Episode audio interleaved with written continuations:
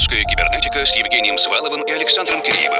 «Русская кибернетика» о самом новом и значимом российской электронной музыке. В еженедельном радиошоу и подкасте. Радиошоу и подкасте. Радиошоу и подкасте.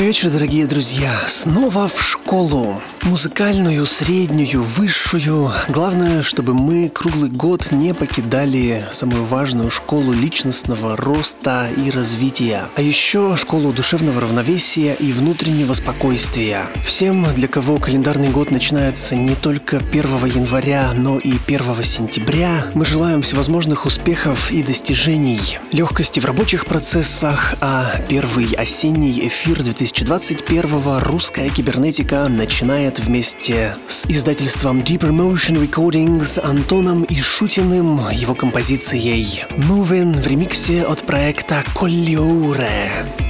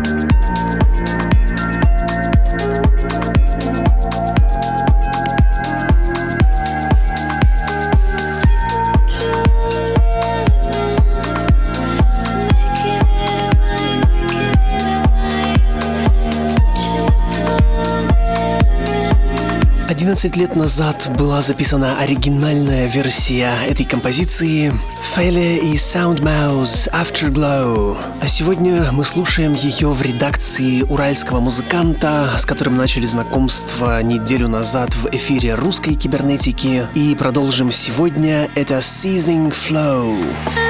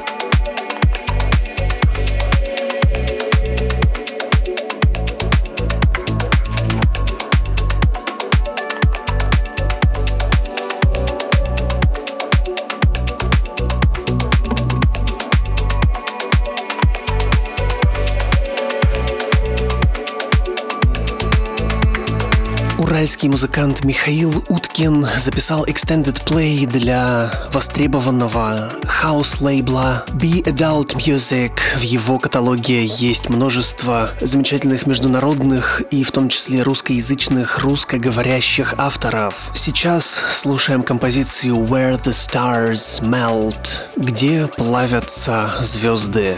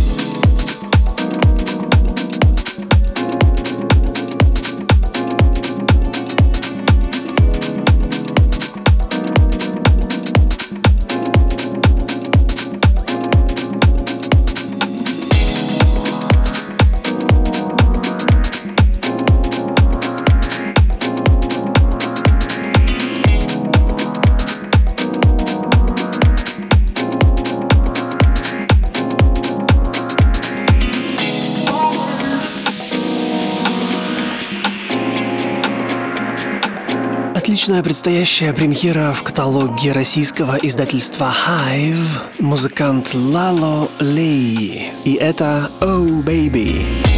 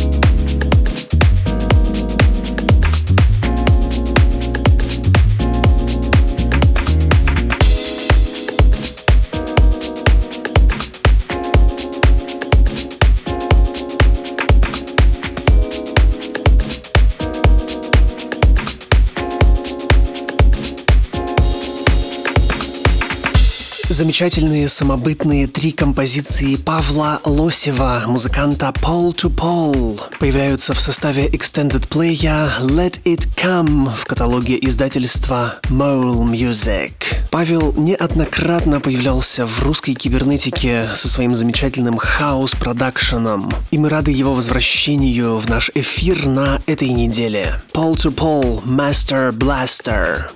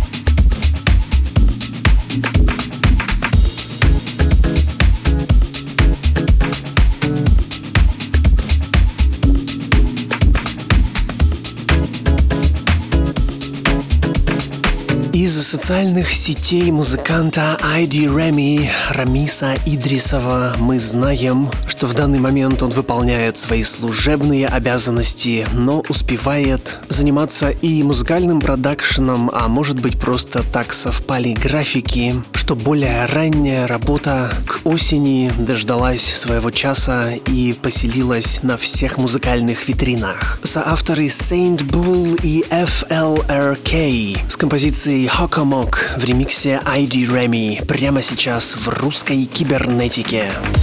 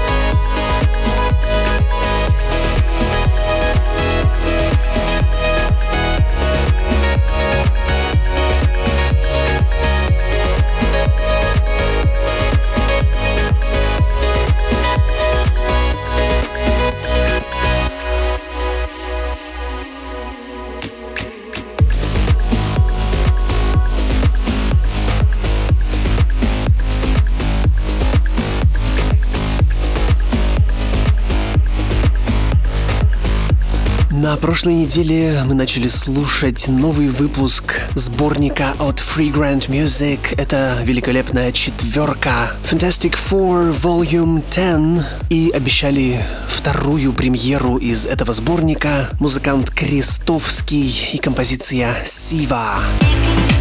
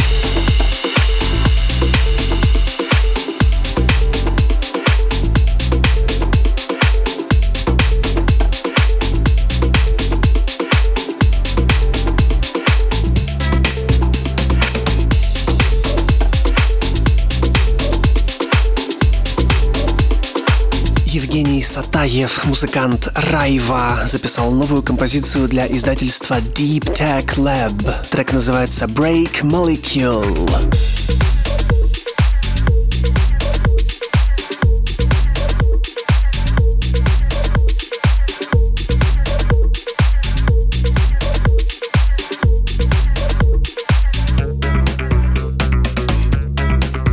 Друзья, несмотря на все действующие ограничения, в августе 2021 русская кибернетика поставила своеобразный сезонный рекорд своей диджейской активности. 12 диджейских сетов за месяц при полном соблюдении всех антивирусных предосторожностей. Большое спасибо всем, кто нашел возможность присоединиться лично к нашим офлайн событиям и кто провел август с нашей музыкой в эфир эфирах и плейлистах. Мы ценим любое ваше участие. Говорит Москва. В эфире лаборатория русской кибернетики. Ее заведующий Александр Киреев. Я всегда думал, что песенку «Я ЛЮБЛ ЮТЕБ я» записал Саша Гагарин из Сансары, но вот петербургская продюсерка Карина Маргунова в недавней беседе открыла мне глаза. Это группа «Ноль», и этот привет прямиком из 1991 года. Почему я об этом вспомнил? Потому что я заново нашел утерянный вот уже как год сигнал.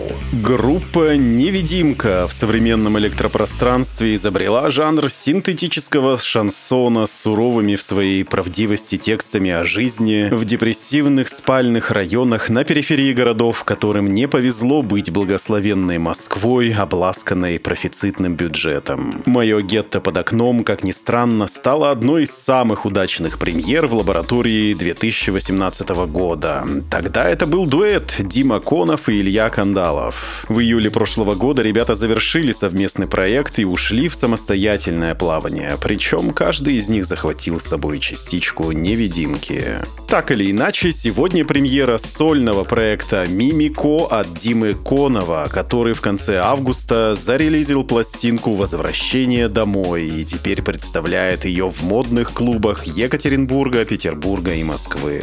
Фирменное дарковое евроден звучание в наличии, а группу «Ноль» и их признание я вспомнил в контексте коллабы Мимико с петербургской синтепоп-дивой Стереополиной. И это песенка Яхе БСТ и никаких абсентных расшифровок. Я хочу быть с тобой и ночью, и днем, что бы ни произошло, кажется, это максимально желаемое признание почти для каждого, кто влюблен. И я спросил Диму, что такое для него любовь этим летом. Что такое любовь этим летом? Это ощущение тепла тепла на расстоянии. Приятное чувство, когда тебя кто-то ждет. Желание быть вместе. Невзирая на усталость, бежать навстречу друг другу, жаждя созерцать каждый солнечный лучик. Обниматься перед вентилятором после долгой совместной велопрогулки и обливаться водой из бутылок. Мимико и Стереополина с правом на надежду, с верой в любовь.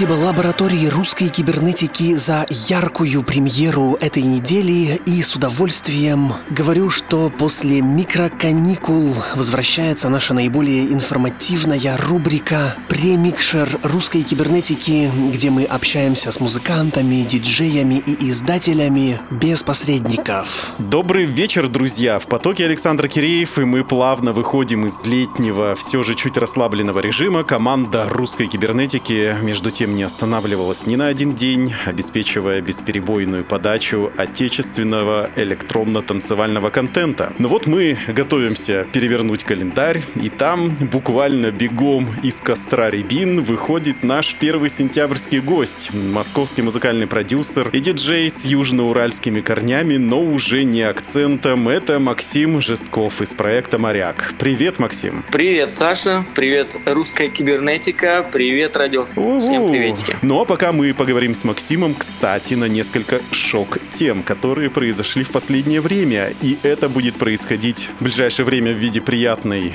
околомузыкальной беседы в радиоверсии, сокращенной до 15 минут, в формате полного подкаста на vk.com cyber, как получится. Ну а потом гостевой микс с приятнейшим диско-хаус звучанием от Максима Жескова из проекта «Моряк», без лишней болтовни, конечно. Итак, наш контакт с тобой начался со странной ситуации с лейблом Raw Russian. И я напомню слушателям, что этот лейбл специализируется на издании и продвижении сырого хаус-звучания, балансируя на грани экспериментальности и трушной олдскульности. Через него мы нашли много достойных музыкантов, с которыми общались отдельно. Более того, мы делали отдельно шоу-кейс этого лейбла и брали интервью у их предводителя Никиты Вильнева. И я считаю, что лейбл Raw Russian — это достаточно яркое явление на российской андеграундной современной сцене было потому что этот лейбл исчез.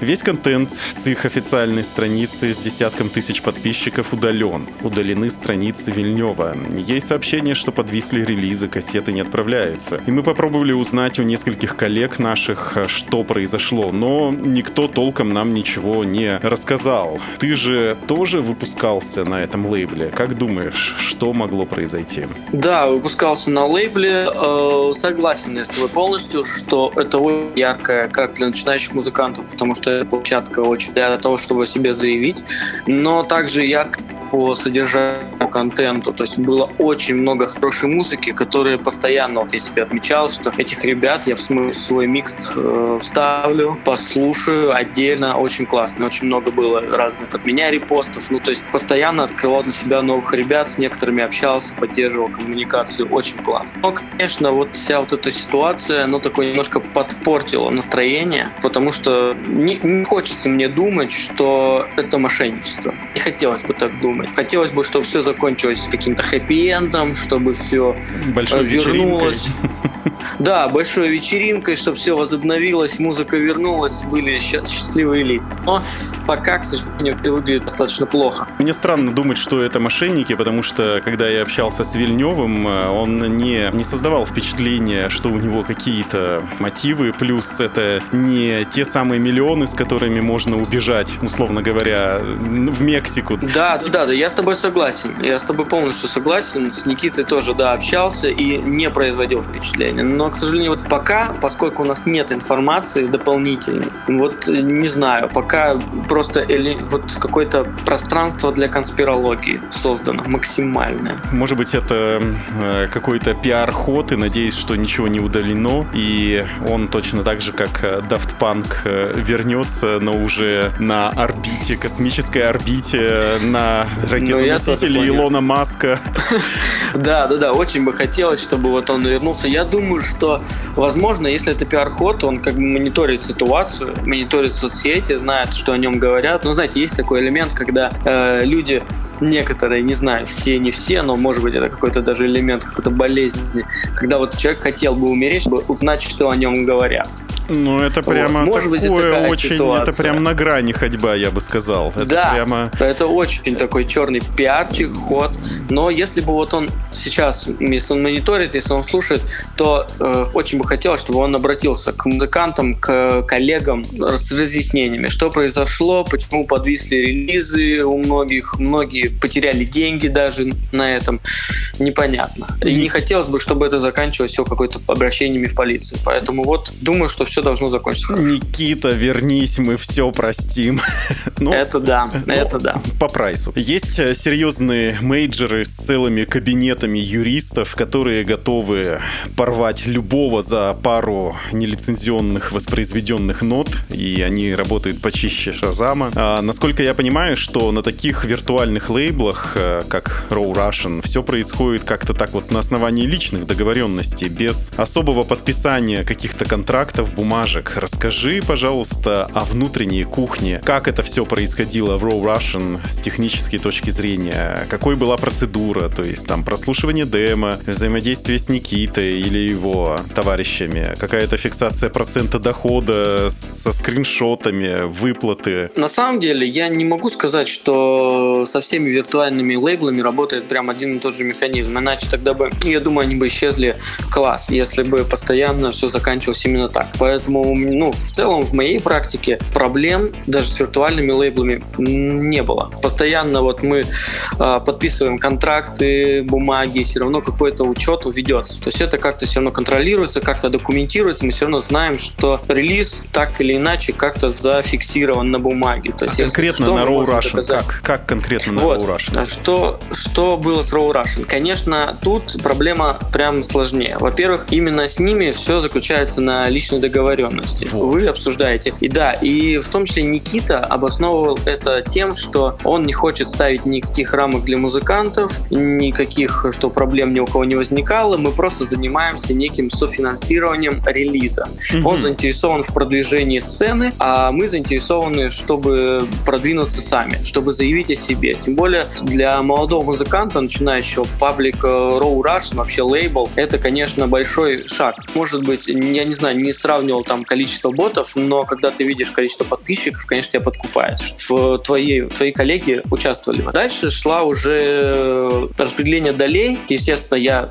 как человек, который уже работал с лейблами, я уже на то и рассчитывал, что какой-то процент все равно лейблу нужно отдать. Здесь, да, 10% был 50 на 50, насколько я помню, но при софинансирование материального релиза было такое, что процентов 70 лейбл спонсирует и процентов 30 вот я. Угу. То есть я отдал за релиз, получается, около 2000. Но я слышал сейчас прям, ребят, ребят, дикие истории, что люди отдавали прям десятки угу. тысяч. Вот. И, естественно, на выходе ничего. И, естественно, это повод для какого-то размышления, для, ну, как бы, это прям не очень красиво, если, если действительно все пропало. Вот. Чем меня затронуло? Тем, что я э, сначала мониторил ситуацию, как продается релиз, а сейчас, соответственно, если все площадки почищены и на Бэткемпе, я, соответственно, не могу посмотреть, сколько моих кассет осталось и сколько продало. И вот я не знаю ситуацию.